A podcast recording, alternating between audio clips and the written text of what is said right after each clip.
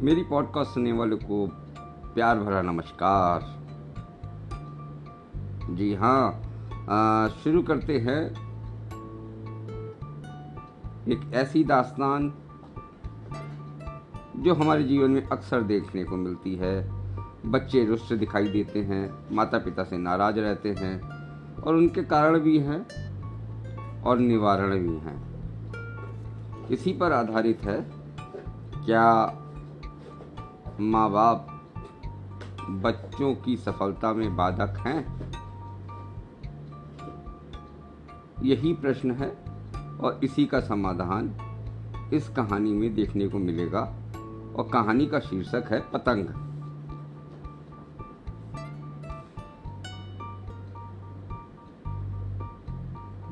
पिता और बेटा, बेटे की उम्र सात साल है, नाम है रोहन।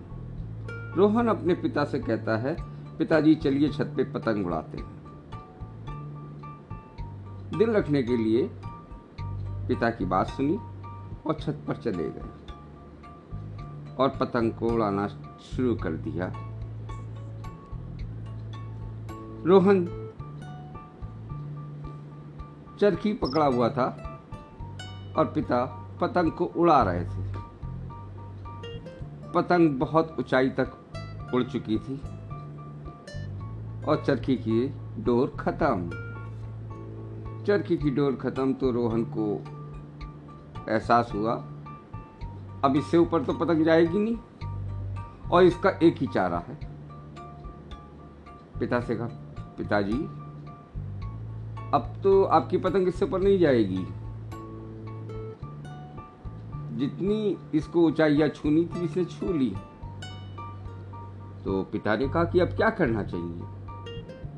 रोहन बोला कि हम इस पतंग की डोर को छोड़ देते हैं। पिता ने ऐसा ही किया।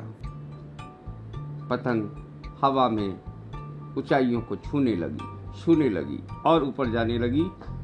लेकिन देखते क्या है? थोड़ी देर बाद पतंग लहराती हुई नीचे आने लगी। लंबे चौड़े तारों के बीच में पहले पतंग फंसी, फटी, और बच्चों ने उसको बिल्कुल तोड़ फोड़ के फेंक दिया। मतलब ज़मीन पर आ गई, उसका अस्तित्व समाप्त। अब आप सोच रहे होंगे कि इस कहानी का पतंग का माँ बाप और बच्चे और सफलता के बीच में क्या लेना देना है? बहुत गहरा लेना लेना है।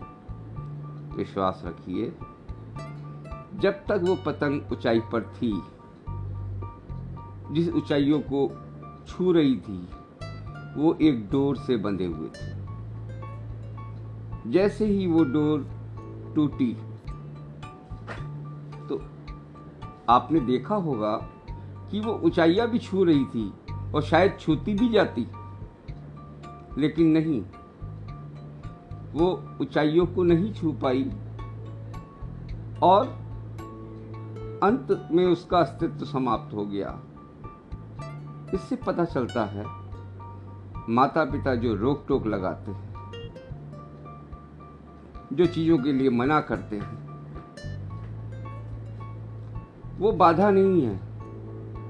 वो आपको जिस ऊंचाइयों तक उन्होंने छूने के लिए पहुँचा दिया है, वो उससे नीचे नहीं आपको आने देना चाहते। आप हो सकता है हाथ छोड़ के माता पिता का ऊंचाइयों को छू जाए, लेकिन अस्तित्व के समाप्त होने का उतना ही खतरा है। जितना उस पतंग का है। इस कहानी से बस सिर्फ़ हमको यही शिक्षा मिलती है कि जिस ऊंचाइयों पर हम हैं उस पर कम से कम बने रहें। उसके लिए एक डोर की आवश्यकता होती है। वो डोर होती है विश्वास की। वो विश्वास आप अपने माता पिता में रखेंगे तो आप ऊंचाइयों को जन जन्मांतर मतलब हमेशा आगे बढ़ेंगे। बस यही मेरी कहानी का मूल मंत्र है। आशा है आपको कहानी अच्छी लगी होगी। आशा ही नहीं, पूर्ण विश्वास है आपको ये कहानी अच्छी लगी होगी, क्योंकि ये आपकी और मेरी कहानी है। आपकी, मेरी और बच्चों के बीच की कहानी है। सुनते रहिए इसी तरीके की छोटी छोटी सुंदर कहानियाँ। फिर मिलती हैं। Bye bye tata.